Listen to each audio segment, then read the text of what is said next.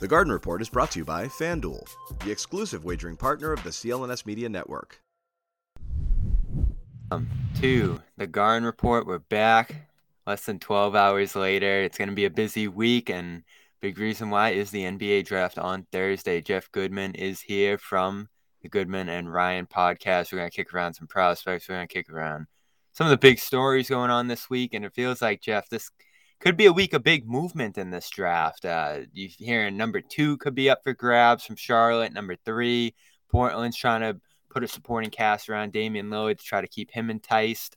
Uh, and then, of course, there are some big, historic, all-time prospects at the top: uh, Victor Wembanyama and uh, a guy, I guess we'll start with Scoot Henderson. Who can we start with this, Bobby? Can I have a moment of silence for not getting Bradley Beal to Boston? Can we have a quick moment of silence? Because right, um, it ruined my Father's Day weekend. It really, it ruined it because of how little Washington got back for Brad Beal. Like that's my biggest problem right now. I know the Celtics didn't have what it, what fit Michael Winger in in Washington, right? Expiring contracts.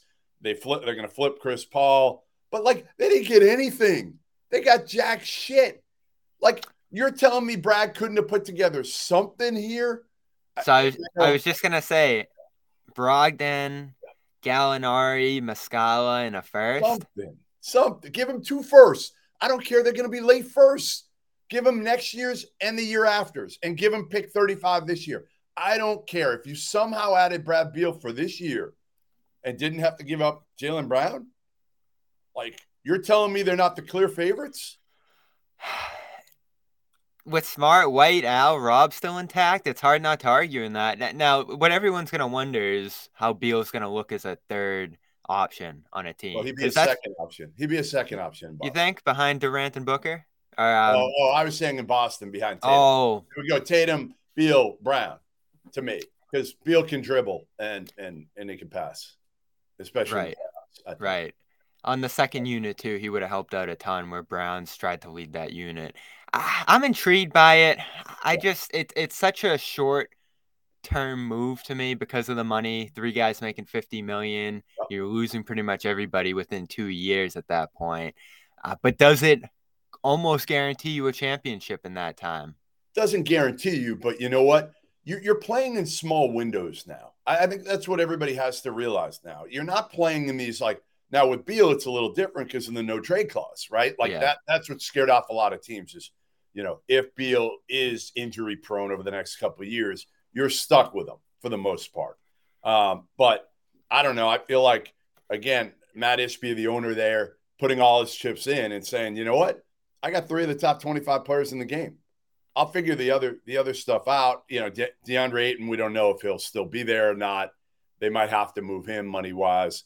Uh, they'll fill in in the other gaps, and they just got to find like, you know, good defensive minded a uh, wing, you know, who can really guard to put with that unit. Because frankly, it doesn't matter who you have out there, Bobby. They're not going to be guarded on the perimeter. Like they're going to be what they're going to be shooting uncontested threes every single game if you're putting them out there with Booker, KD, and, and Brad Beal.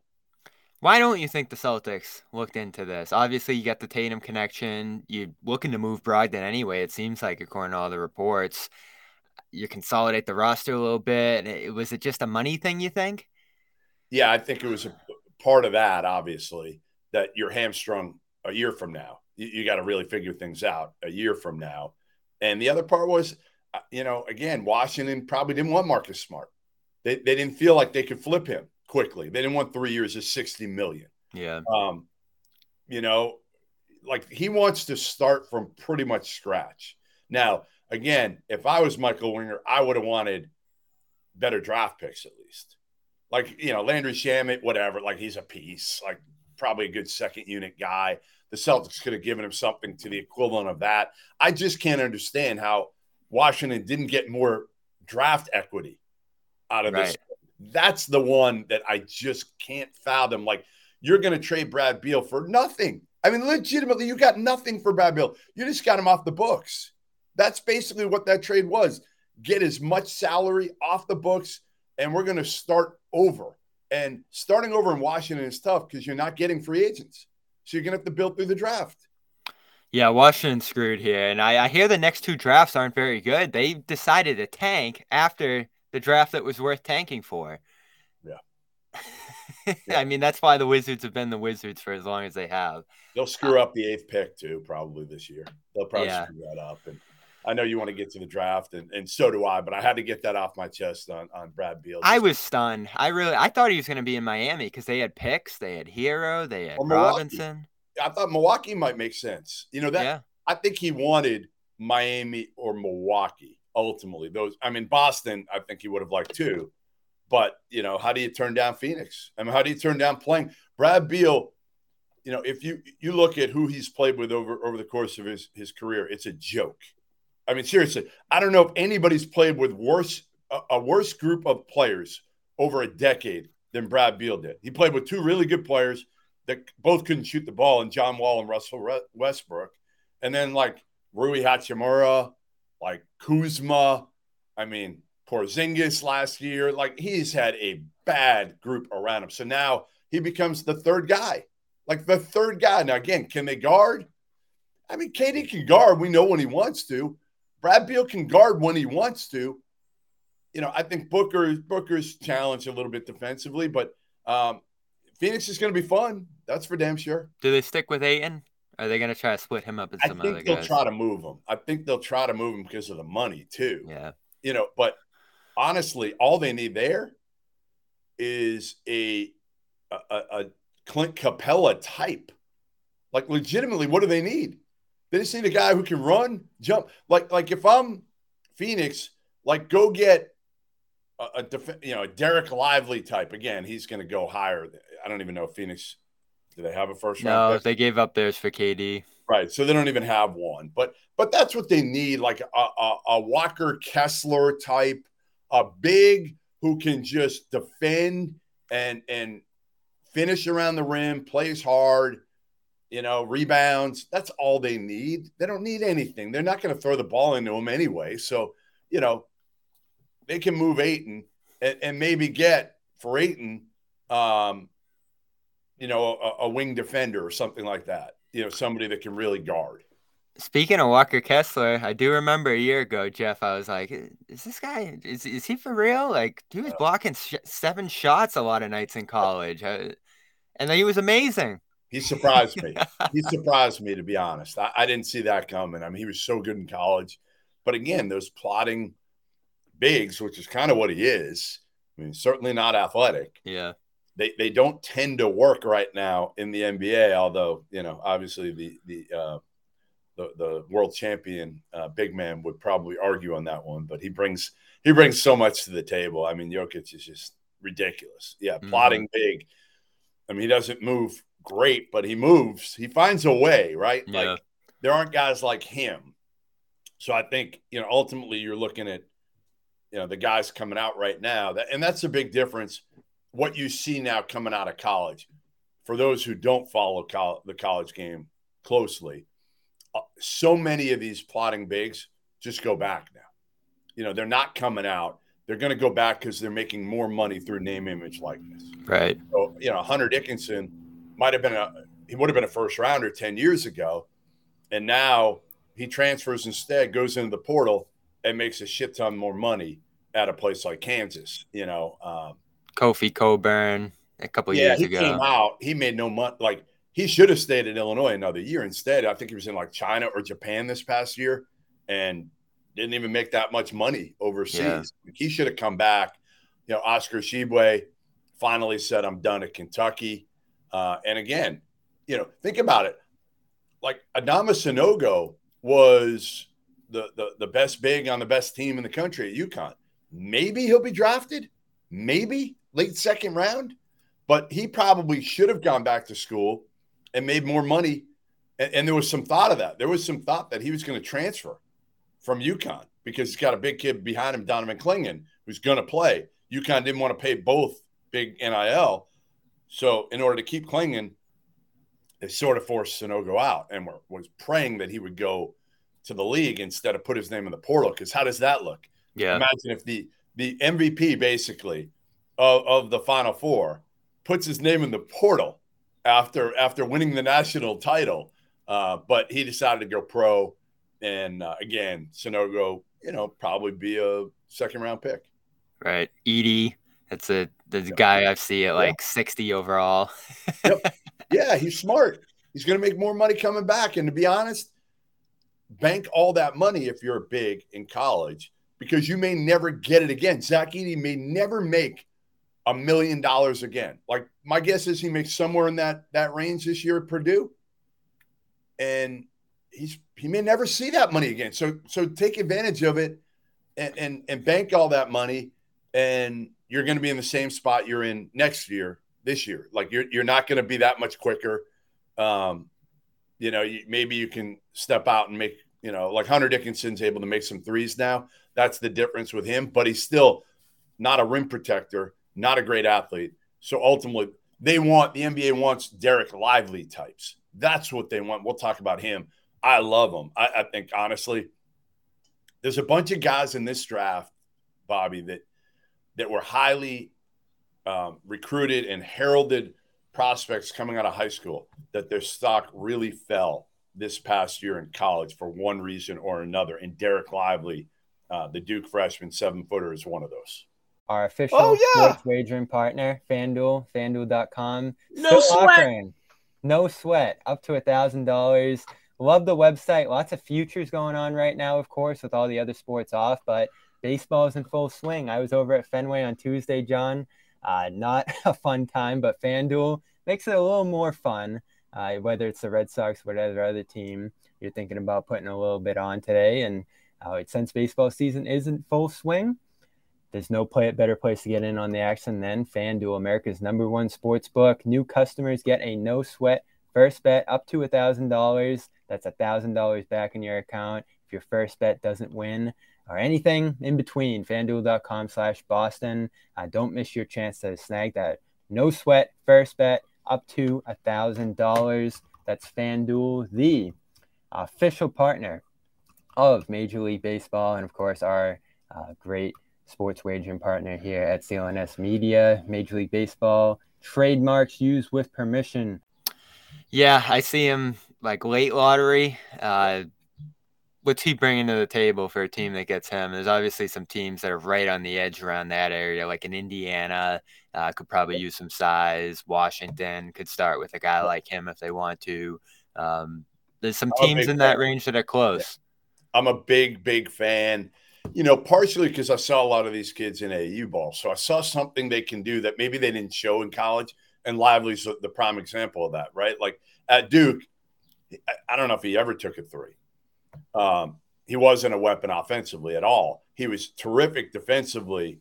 Um, again, long, athletic, can run the, the court as well as a guard, blocks, alters shots. He's thin, but he could put on some weight, you know, and what I saw from him was the ability to shoot the three, not at a great clip, but good enough.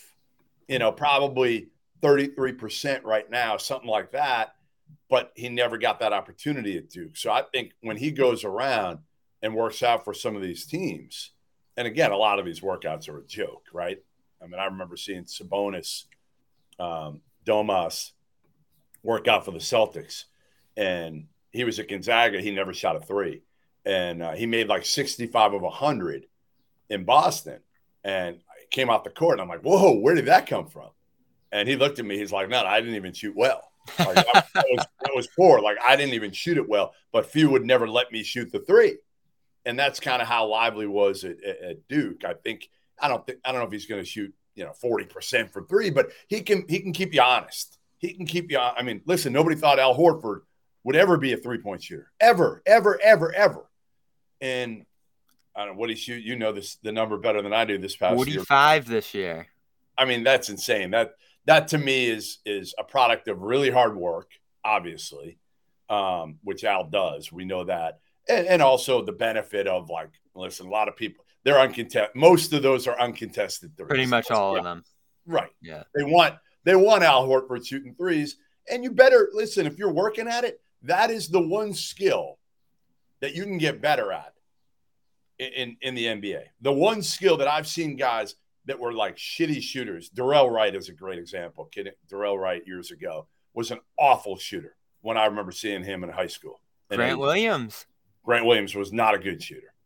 And again, but like you work on it enough and they're uncontested, you should be able to make, you know, high 30s um, and maybe 40.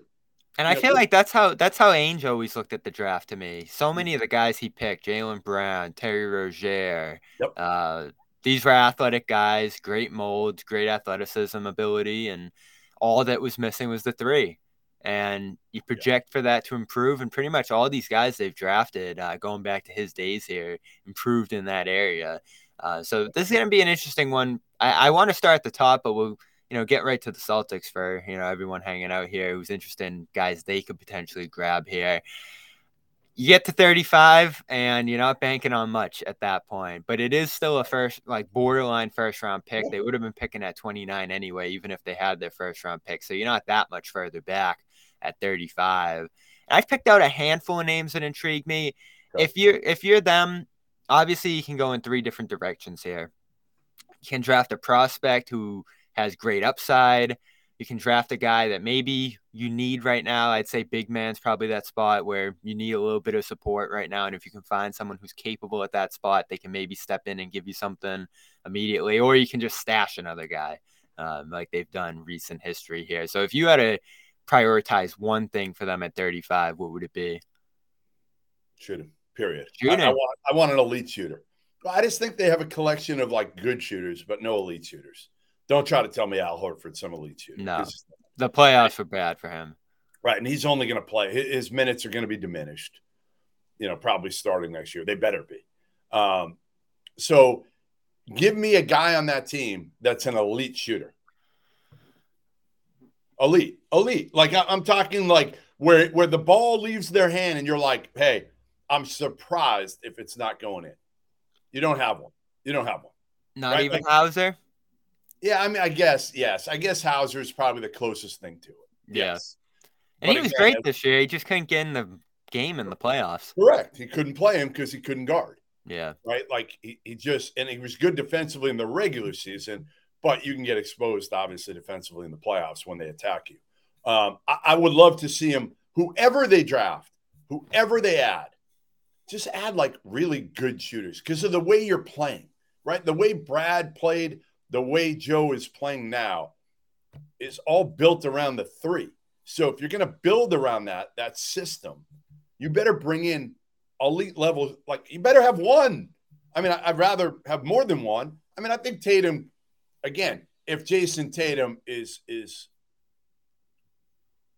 so much doesn't fall on Tatum, his his percentages are much better. Let's face it. Like he he could probably be an elite level shooter if his if his shots were what other guys are getting, but they're not, right? I mean, he's taking contested threes every time he shoots the ball for the most part. So his numbers are going to be lower than than some of these other guys that are taking, you know, threes without anybody within five feet of them. But like Jaylen Brown is an average shooter. He he's a and I know he shot it well early on in his career, but I feel like Jaylen Brown is a 35% three point shooter. That's what he is, right? Would you agree? Yeah. For the I think most, for I think for his career that's probably around where he is. And it's gotten worse in recent seasons, which confuses me. yeah, me too. But again, part of it is you prove you can make them. It's actually 36 for his career, but a lot of that was early. right, right. The last few years, it's been what 33 this past year, 33, Yeah. 34. 35 the year before that. Right. I think that's what he is. I think he's somewhere between like 34, 35% three point shooter. That doesn't surprise me. That that's what and then your guards aren't great shooters at all, eh, besides from Brogdon, who seems like he might be gone here. and I like Uh, Brogdon. Like I you know what? I hate to see Brogdon leave. I, do too. I don't get it. Yeah. Money Yeah. move? Like if they dump him for money reasons, I'm just like, what are you doing? I like Malcolm. I, I honestly think if Malcolm was healthy, you're probably looking at getting the finals. Right? I think there's a good shot. If Malcolm was really healthy, you're talking about maybe getting the finals. In contrast, he was so hurt that he killed you out there when he was Correct. playing. That's the thing. You had you had one end of the spectrum to the other. Every time you put him out there, couldn't make a shot, wasn't really great. You know, de- defensively, he's always been really good for, for the most part because he's so smart. Um, this year, he wasn't as good as he normally was, Marcus Smart clearly wasn't as good defensively as he norm you know was even a year ago. Yeah. Uh, I, I would, and maybe I'm crazy here. The first thing I would think of doing, I know this wasn't the, the why, why we did this pod, but it would probably be to look for for Marcus Smart and, and see what I could get for him. I just think it's run its course with him. As much as anything, I think it's run its course. But I don't know how many takers there are going to be at three years and 60 million. I think there'll be one because there are going to be teams that really value the toughness, the intensity, still the fact that he can guard, and, and he's gotten better as a point guard. You you can argue what you want, like he's erratic and inconsistent, but he's gotten way better as a point guard. He just doesn't he doesn't give too many guys other than Rob easy easy baskets, right? Like the the the best thing he does is that he throws the best the only lob to Rob. Nobody else throws it to him really. Yeah, he, he has a feel for the game that I like generally. He is passing skill in a vacuum, I think, is great. He even shot the ball well from three in the playoffs, uh, surprisingly, 36. I, I always like them. He's never been a guy I look at and say is a problem here. I think there's always more good than bad, despite those bads being glaring and fans jump all over him when he does have those bad games. And the contract's really good. I mean, he's signed through 2026 for like 18 a year. Well, it's Um, good. It's good, but it's hard to move like to a Washington because you got three years left. If he had Right. two years left, I think Washington might have might have been interested in, in taking him in a deal. But three years left is hard. So here here is the one thing I'll say that that this team has a problem with here. Like you're kicking around bringing in some guys, you bring in Brogdon and it's like well, Smart can't move to the bench. You know, Smart can't sit in the fourth quarter. right. Uh, that thing with this team needs to change. Like there's got to be and you know, Joe caught a lot of flack this year, but with stuff like that, he didn't have a ton of flexibility to sit guys down, to alter his lineups, to try different things. I mean, Bob. he Bobby. didn't experiment much this year. But he's a rookie head coach, and the one guy you're scared of because he was an Ime guy is Marcus Smart, the one vocal guy, right? The one guy you probably well, other than Tatum, you don't want to piss off. You know, obviously, and Tatum was behind Mazzulla. We knew that. But Marcus was not. He was not. He wanted Ime. So I think he had to kind of handle Marcus with kid gloves a lot of times. And and again, like you could say what you want about Marcus, you know, benching him, benching him, benching him in the playoffs. Well, you couldn't bench him at the end because Brogdon was hurt. Right. Yeah, and that's what killed you there. So I don't I don't know what you could get from the Toronto guys intrigue me if they're gonna be sold here, OG Anunoby and Pascal Siakam. But what do they want smart in that case They don't. if they're They rebuilding? Right. So if you're Toronto, you're going to rebuild probably. You know, if you're going to trade those guys because they're good young players. Like, why Yeah. would you trade? OG's like come a long way, man. He couldn't shoot at all when I first saw him, and uh, elite defender. oh, Well, he's so great defensively. You just see him d- disrupting stuff out there left and right. But I want shooters. Again, if you're bringing somebody in, unless you're going to change your system, I don't know if I want OG on uh, uh, Anunoby. I, I think I want I want a shooter. Like I want like I would love to see him. They can't. They're not going to be able to move up. But I would love to see him move up and get like Grady Dick. He's going to go top 10ish in the draft. Jordan Hawkins. Those are your those are the two best shooters, pure shooters in this draft. Like, man, give me one of those dudes to play with Tatum um, and, and even Jaylen Brown because they'll they'll just help the spacing. Like Grant Williams can shoot 42% another year from three, but like they're still not respecting Grant to whereas they got to go and press up on him. They'll close out on him at, at the last minute, but they're not like Grady Dick. You put him on the court, trust me, they're not leaving him. Right. I'm frustrated with where the Grant thing's gone though, and I I see the reports they're looking to sign and trade him. I felt like all year they've been phasing him out, not only signing Gallinari, but uh, benching him for the stretches that they did, and now you know they they had that report in the Globe yesterday that he's probably going to be back. I don't, if they get to a certain number here, I just don't think cap wise they can make it work. And that was a guy who was a great outlet for Tatum a year ago. He's a guy who's steadily been shooting 40% from three over the last two years. And even in the playoffs, when they put him in, he was knocking down shots left and right. Good defender, can defend pretty much every position.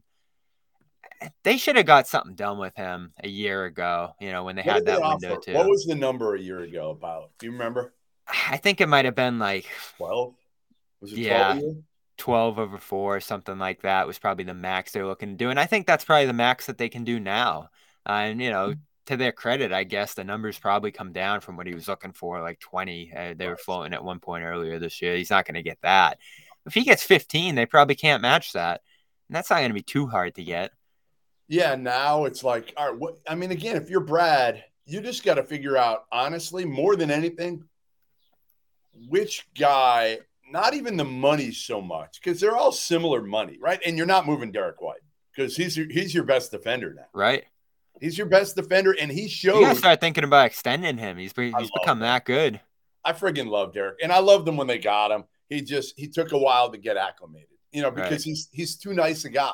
He's like too nice a guy. You know this. You've been around him probably more than I have, but I've talked to so many people, and even when I see him after games, it's like literally, it's like Derek White's known me his whole life. The way, like, he just, he's always smiling, like the nicest guy ever.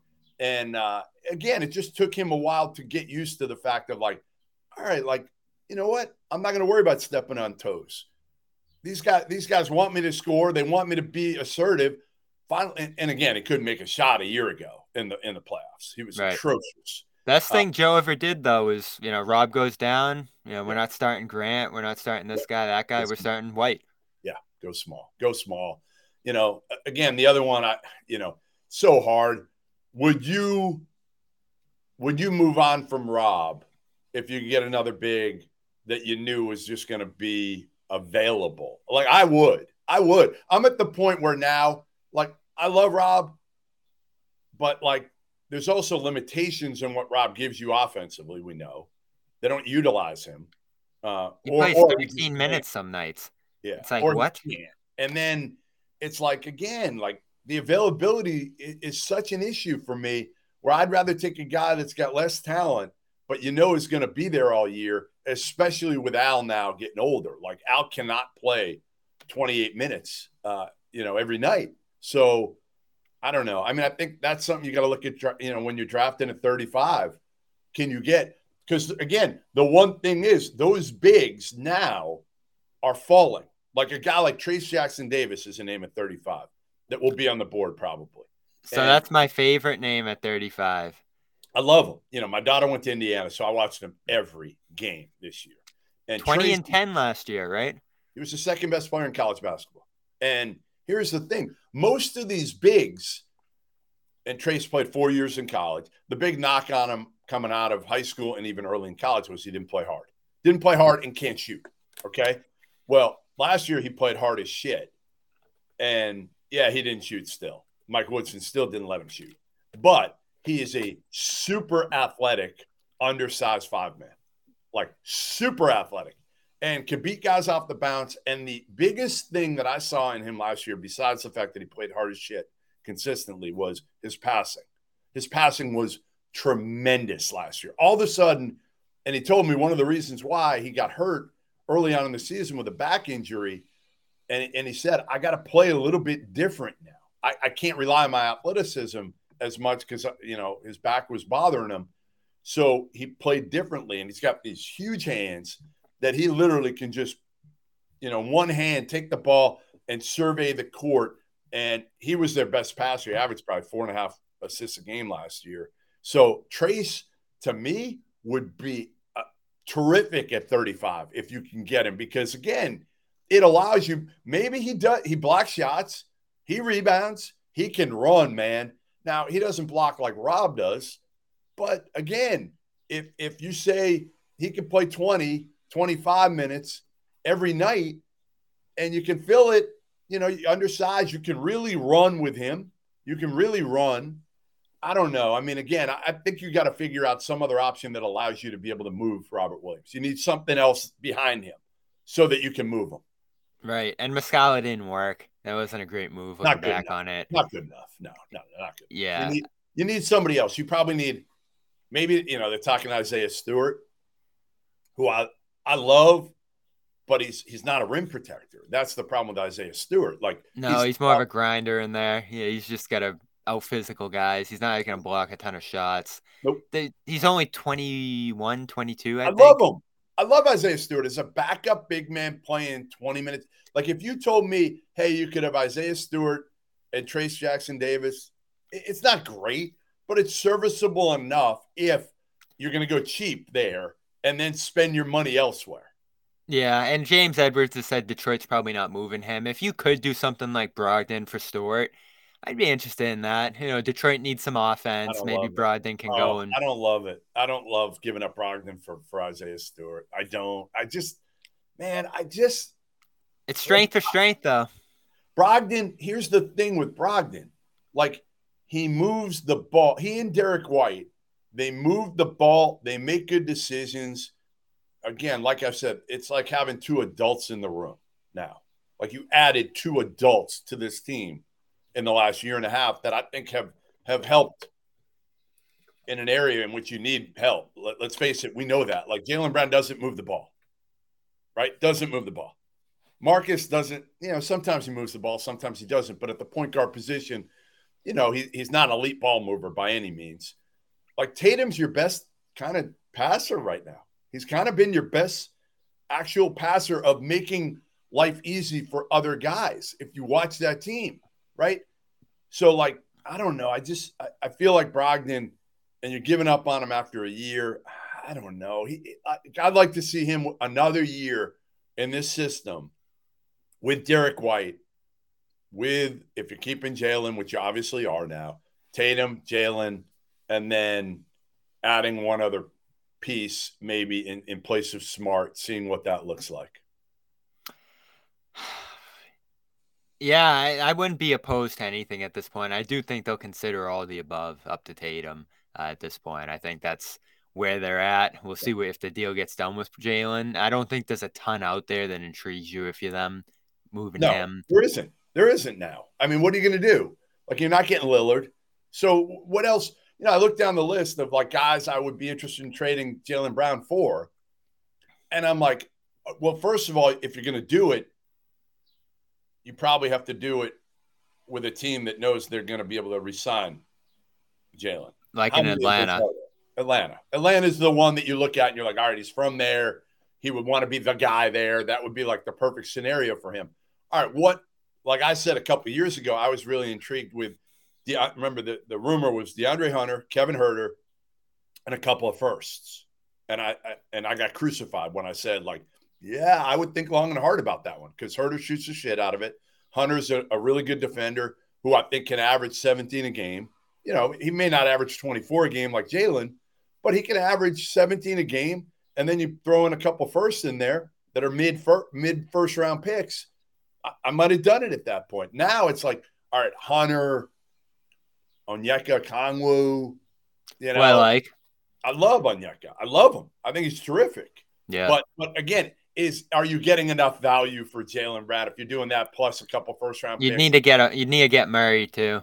Yeah, he's about to probably make thirty million a year. I'm not even sure I want Murray for that number. I'm not even sure I want him. I love Hunter. I really, really like DeAndre Hunter a lot, and I think he, without Trae Young, he can give you a lot more. Like, listen, all these guys in Atlanta can give you more, but they're all they're all hamstrung because they're playing with Trae Young. Let's be honest. I love their roster. You look at them and you're like, how are they the a nine seed or whatever yeah. they were, eight seed? They have so much talent. Trae Young, because you don't yeah. trust Trae Young, because it's all about Trae Young and dribble, dribble, dribble, and then he'll get his assist numbers, but generally it's everybody standing around watching, and and he'll throw these crazy. And again, he's talented as hell. He just he's got to be your number two guy, not your number one. Absolutely. And I, I do want to get to some other prospects here. Uh, there's some other names I want to float by you here for 35 uh, that I jotted down here. Uh, you were talking shooting. There's two guys I'm interested in from a shooting perspective, especially if Grant's out the window. Really, three guys. Um, Marcus Sasser from Houston, yeah. Kobe Brown from Missouri, or Maxwell Lewis from Pepperdine. Which of those names intrigues you the most? you know, I like Sasser. He's just small. You know, he's six two, not a great athlete. Um, I saw somebody compare him to like a Gabe Vincent type, but you know, he he's tough. He can guard. I just don't know if you want another small guard. Like, I'd rather not. Maxwell Lewis from Pepperdine. a guy that's just kind of under the radar a little bit. Pepperdine was terrible, uh, but Lewis is one of those guys that intrigues a lot of NBA guys because because of his upside. You know, um, you know, got the length, got the skill, um, and then Kobe Brown was awesome in Missouri this year. Awesome. Um, and his coach just got hired by the Celtics, uh, Phil Pressey. Oh, I didn't know that. Phil got hired. Yeah, he's coming in as an assistant. Uh, Phil's my guy. That's a great hire. That's a terrific, terrific hire. Phil Pressey is awesome. Obviously, son of, of Paul Pressey, uh, one of the best defenders uh, years ago before you were alive. Uh, but also, Phil Phil grew up kind of around here a little bit. He went to prep school around here. I've known Phil since he was a kid that's a great, great hire. I gotta, I gotta text him. Congrats. And he was a solid Celtic for a couple of years there under Brad Stevens. Yeah, Phil's awesome, awesome. He'll do a good job with them. The stat. Listen, the good thing now for Joe is at least he's got a staff that I think is his. He he can call them his, and I don't know if they really are his because I'm not sure he picked them. I, I think certainly he had some say in it, but I'm sure Brad and you know Charles Lee. I don't know how much Joe Mazzulla knew Charles Lee but but at least he's got all off season now to kind of develop that rapport. Right. Where last year it was just so hard for him to come in and you know all those guys are probably looking at him like, come on, man, like how did he get this job? He was in the second row.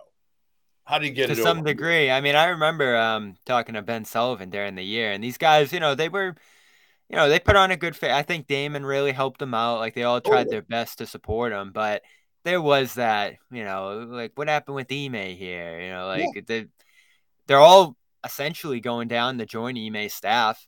So that says a lot. You know, Ben Sullivan's heading down there. Um, few of the deeper assistants. I think Aaron Miles might be. I'm not yeah, sure. I haven't, I haven't heard officially yet. Yeah, I haven't talked to Aaron, but wouldn't be surprising. You know, like those are Ime's guys. They're about half of them are in the NBA because of Ime.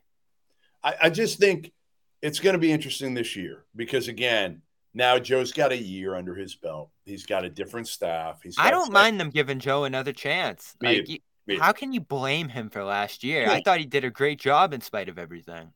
He did. I mean, again, and and people expected him to like, you know, be able to to outcoach or or evenly coach Erik Spoelstra.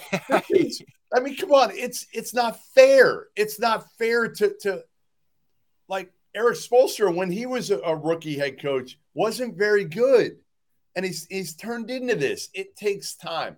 I don't know if Joe Mazzulla is going to be Erik Spoelstra, but I mean, you got to give him one more year to see and, and, give him guys around him and give him a full off season to implement more of his system. Like he had to like everything he did, like, and, and he's 34. So it, it was hard for him because again, you have this group that really didn't want Ime go, gone. That was the hard part for him. It's like certain guys, it I don't think they like they were anti-Joe necessarily, but they were pissed off that the Celtics didn't stick with Ime. So they probably, I don't know if they took it out on Joe, but they probably didn't give Joe quite as much of a chance early as they could have or should have. But listen, but things again, things largely went well this year, so there really wasn't many moments. Yeah, they had some bad losses during the regular season, but you're yeah. the second seed. You're winning most nights. Yeah. They were there wasn't a ton to complain about during the regular season. But once the playoffs hit and then you go down 3 2 to Philly, I think different guys were stepping up, trying to, you know, sit in that coaching chair, trying to like instill yep. certain things. Rob starting late in that Philadelphia series didn't seem like a Joe move to me. Uh, like I think a lot of the players really pushed for that and then you know right into the Miami he series. make a change. Just, yeah. I think he just knew sometimes you got to try try something different and, right. and, push a different button. And I'm sure, yeah, maybe it wasn't just him, but I think even he realized like. And the other thing I'll say for anybody watching here is I know people have taken the shots at Joe Mazzulla as kind of like his personality and coming across as arrogant and and whatnot. And I'll I'll defend Joe on this because I've seen a different side of Joe. You know, I've known Joe since he was young. Um, he just he was in a tough spot in a way too because you know think about it. You're 34. You get the job as the interim head coach. If you get up there and you're acting like a fuck, you know, a, a clown, and, and having fun and being too loose, what are people going to say? Well, like he's a kid. Like he can't do that. He's 34. Like he, he looks immature. So I think on one end, Joe went to an extreme, and you were around him more than I was in the press conference settings. But I think he went to the other extreme and was just like, hey, you know what? This is how I'm going to play it. I got to get the job, first of all. This is my dream job. I can't screw up with the media. I got enough pressure on me on the court. I, I'm not screwing this up with something I say. I'm going to be smarter than that. So he didn't give you guys anything really all Yeah. year, right? He didn't. Early on, not the first especially. But he was defensive. You know, he fought back. He Yep. asserted himself in those situations. Yep. He made it his own and in his own way, which impressed me. And you know, very respectful on the side. Like, uh, you know, good, good dude, great guy to talk to. Um, yeah, just not going to give you like what Ime did. He's not going to Yeah. give you, and, and even like Brad. All right, Brad, he wouldn't give you that much of like, you probably look down after a press conference with Brad and you're like, geez, man, he didn't really say anything. But he's still like the nicest dude ever who will talk forever. He's just, he, he's too smart. He's too smart to give you anything of any bulletin board material or anything that, that's that's controversial in any way. Um, Joe's just shorter than him. Joe's Joe was very, very short with his answers, which can come across as a little arrogant. But trust me when I say, you know, Joe's a good guy who I think in year two hopefully will become a little bit more comfortable in his own skin and, and kind of how he's dealing with the media, and hopefully he'll loosen up a little bit. Factor Boom. meals. We got Factor? I don't know. yeah, got factor right up in here. Do it. There it is, folks. Factormeals.com slash garden 50 to get 50% off your first box. Factor Meals. Whose job is this? I think it's Bobby. I hope it's Bobby's because I'm just winging it right now. Jimmy's always uh, claiming it. Listen, during prime spring season, you need some Summer. convenient meals. Yeah. Yeah. It's we're fringe. We're getting right into summer. We're Actually, close. it's a good point, John. Summer's coming up. You want to get some Yeah, some healthy meals in your system. You want it's not too late to get that beach body going, start Yep. feeling good, get out there and running. All right, Bobby, sorry. right. Skip the trip to the grocery store. Skip the chopping, prepping, cleaning up. Just get these prepackaged ingredients. Yep. Heat it up, enjoy, and you're back outside to No soak in the cooking. summer. That's what it's all about. Hey, we don't Yeah. have time to cook. It's the summer. You get out of It's work. America's number one ready to eat meal kit. You get out of work, the sun's shining, you get a workout in, you run home, you eat quick, you go back out, you have a couple drinks with your friends. This is the summer. No one's slaving around in the kitchen for two hours, you know, trying to, you know, whip this up and whip that up. You should have seen the lengths I went on friggin' I don't even want to talk about it. with what? Factor meal with uh, your meals? The pies. Yeah, uh, no, on, on Oh, Father's um, Day, the amount of friggin' Father's cooking Day. I had to do, disaster. You have to cook your own meals? yeah. Is that what you Look at cook? that. Sean, is that you? You Factor wish. meals. Factor shakes. Oh, we got Factor Oh, they got shakes. shakes. Yeah, guys, come on. I didn't even Get know. with it. I knew they had it, but they look good. I'm not a green beans Mm. guy personally, but Those bars are great too. You need something quick. Anyway, go That check it out. It's America's go? number one ready to eat meal kit. toss so it in the go get bag on your way to the gym. Bob. Factormeals.com slash garden 50. Get 50% off your first box. Right. Give us something.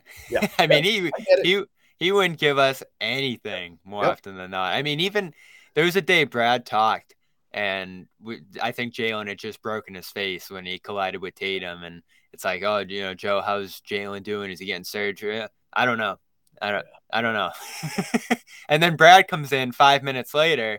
Oh, Brad, how's Jaylen doing? Oh, he doesn't need surgery. He's getting a mass. You know, he'll be back to practice later this week. it's yeah. like, come on.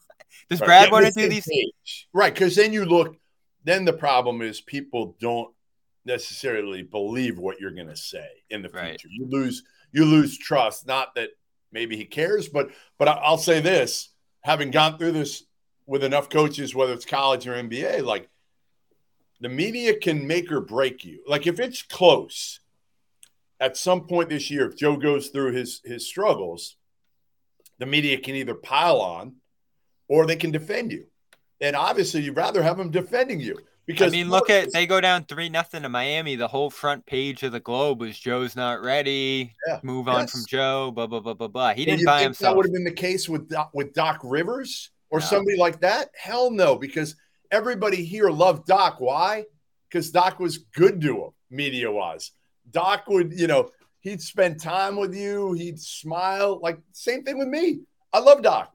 Why? Because every not? time I see Doc, Doc wants to talk to me.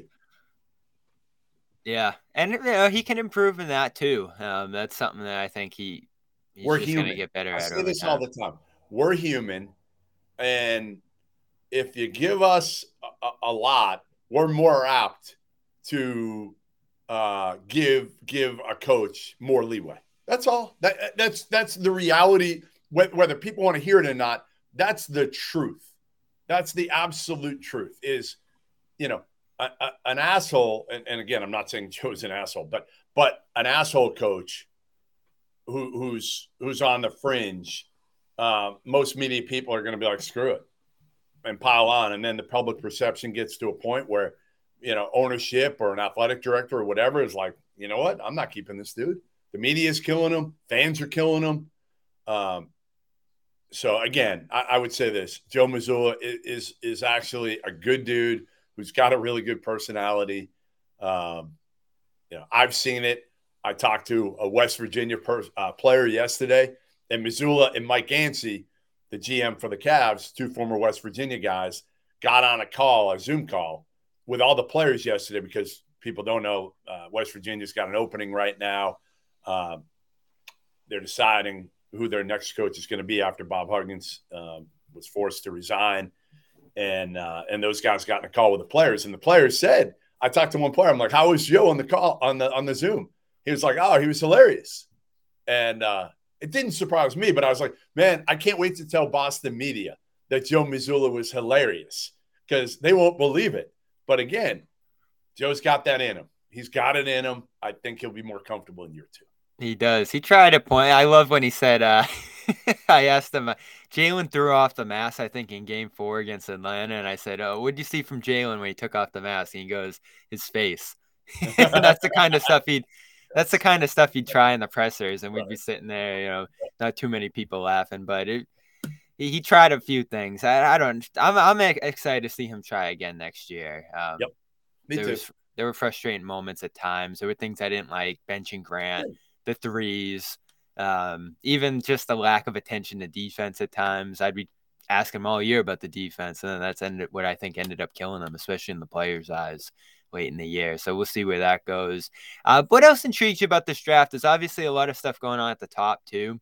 Um, I'm surprised Scoot Henderson wasn't Charlotte's guy for the longest time. They were seemingly zeroed in on Brandon Miller. And now it seems a little bit more even. I it kind of reminds me of last year when Orlando was saying, "Oh, we're Jabari Smith, we're Jabari Smith." Then at the last second, it's Paolo Banchero, and uh, it seemed like it was that way the whole time. I feel like that's how it's going to go at number two with Scoot Henderson, who everyone talked about as that second guy in this draft for a while, like the great consolation prize to not getting Victor. So I'd be surprised if Charlotte goes Miller over him. Yeah, I mean, I think here's here's the. I, agree. I think everybody thinks Scoot's upside's higher. Scoot can't shoot right now. Uh, Brandon Miller shot the hell out of it for like two thirds of the season last year, and then struggled at the end. But he's got that Jayson Tatum type game, and everybody wants that right now. Right, as much as like point guard is important, the the, the versatile forward is almost become more important now with watching some of these these guys like Tatum. Um, because because you can give them the ball and they can make a play. Like with Scoot, he can make people better. He's like in that Derrick Rose kind of mold a little bit of a point guard. But if he can't shoot, and again, I don't know, you know, he hasn't gotten much better shooting. And, and same thing with the Thompson twins. Like those dudes, it scares me with them because all I hear about is how hard they work, how much they're in the gym all the time. And they, they've been down at overtime elite for two two years and they really haven't got better shooting the ball. So that scares the shit out of me because they haven't. All they've had is is time on their hands to get in the gym. You know, overtime elite. I don't know if they go to class. I mean, supposedly, but who knows, right? Not a whole. There's a class there. supposedly. Um, so like these guys, like Scoot, the Thompson twins.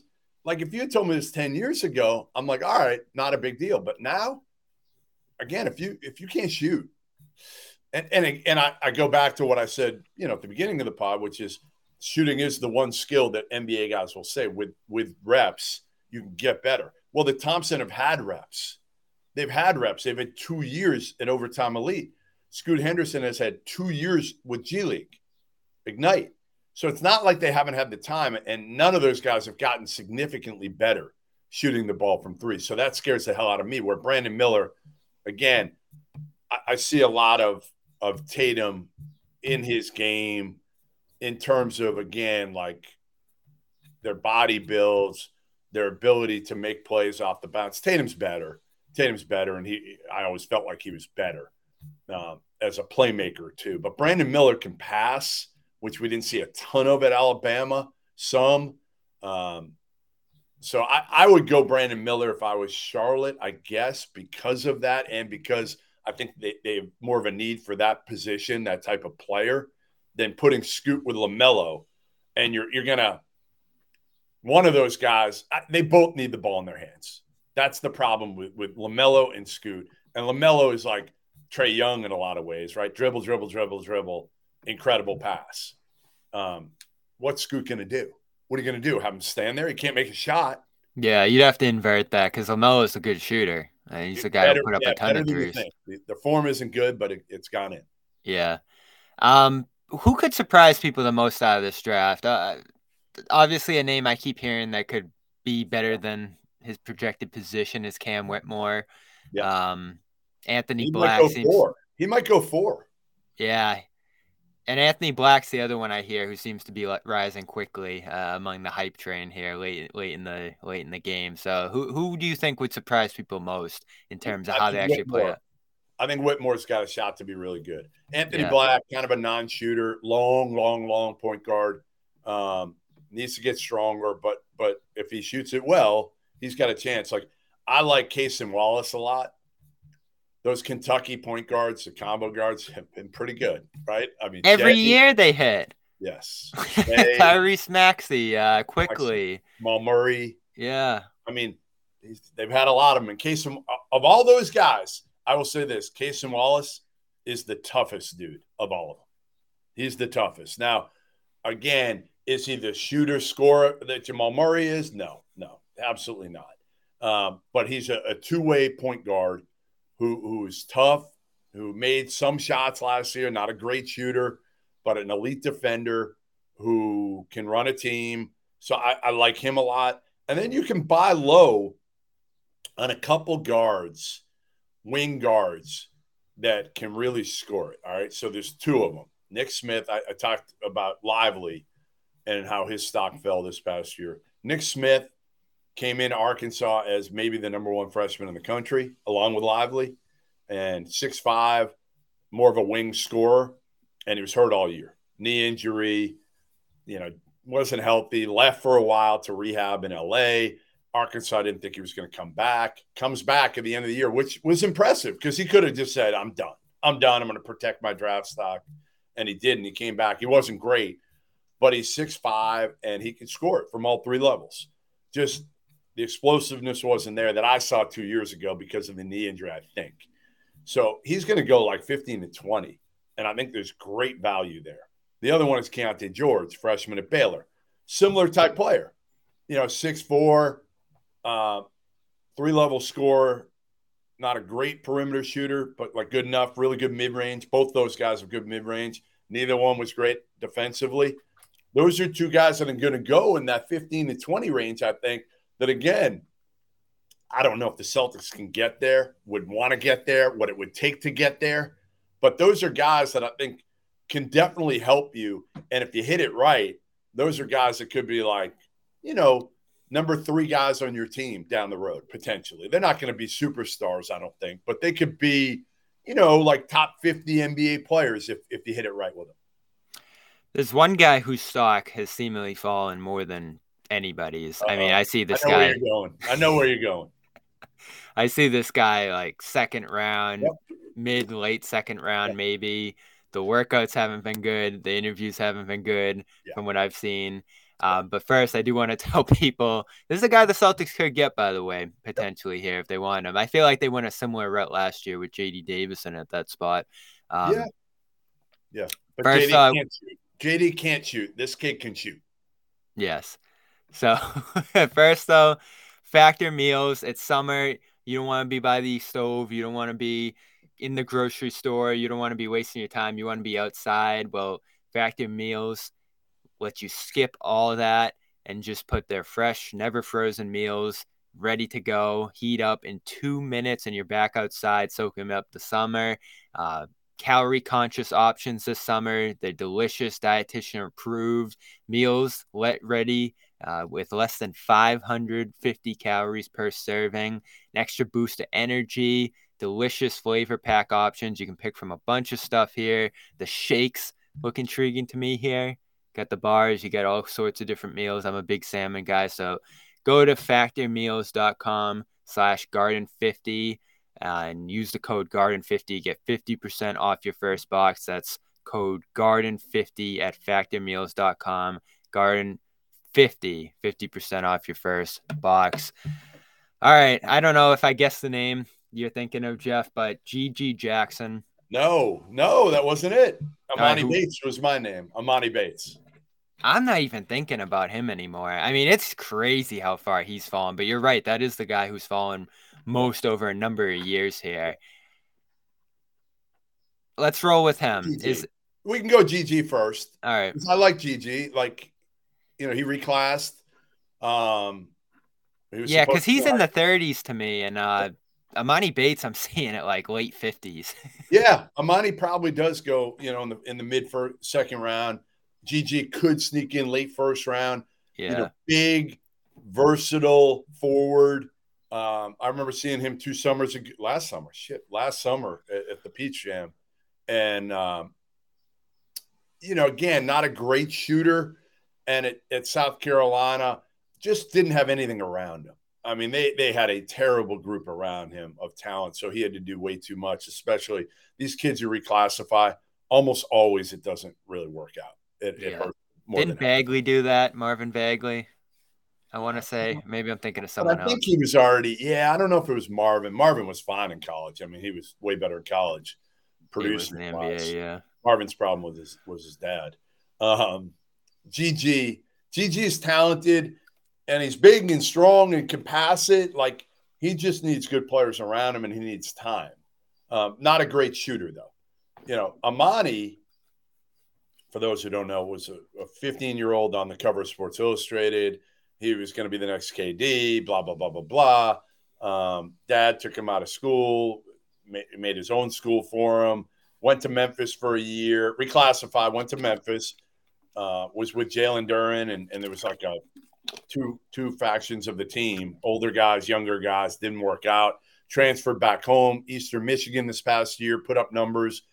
You know, inefficient, high volume guy, six nine. But man, if you ever put him, and, and my only take on this is if you put him around like Jayson Tatum, w- listen, we could say what we want about the Celtics, but the one thing you can't say is that they don't have high character people from top to bottom in that organization, right? Like you want more shit to them. Like Marcus has got some shit to him, but like other than that, they're almost like too nice in a way, right? Tatum, Brogdon, Derrick White, Jaylen Brown, like all of them, they're almost like too nice. So, like Emoni kind of needs that in a way. He needs good people around him. You know, almost hire somebody with him and see if you can get it because that dude can make shots. He can make contested shots. Now he has uh, some terrible decision making with his shots, and he doesn't guard anybody right now. But the upside is there that if you just said, "Hey, you know what? We're going to have a really good coach with him in the G League, and we're going to hire somebody to be with him 24 7.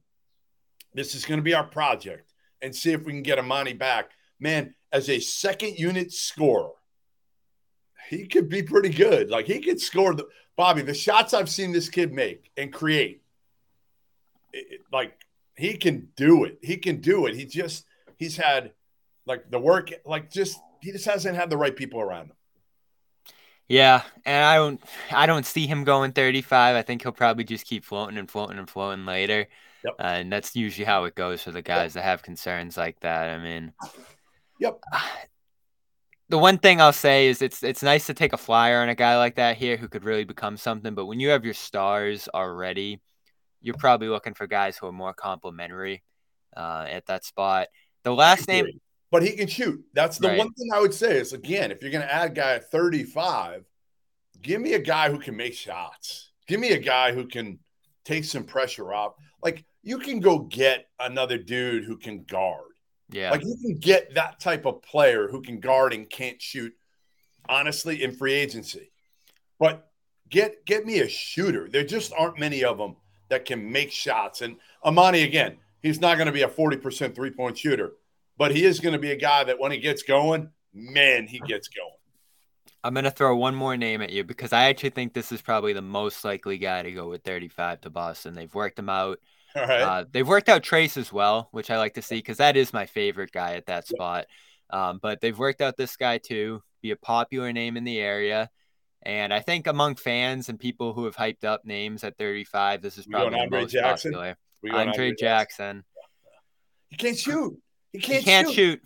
Why? Like to me, no, no. I do not want a non-shooter on this roster. I have no desire for that. Why?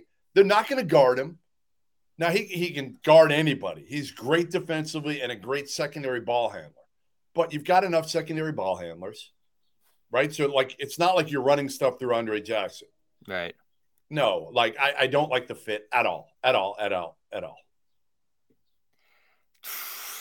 The shot's so bad. I don't.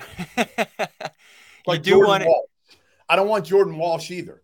Arkansas freshman can't really shoot it.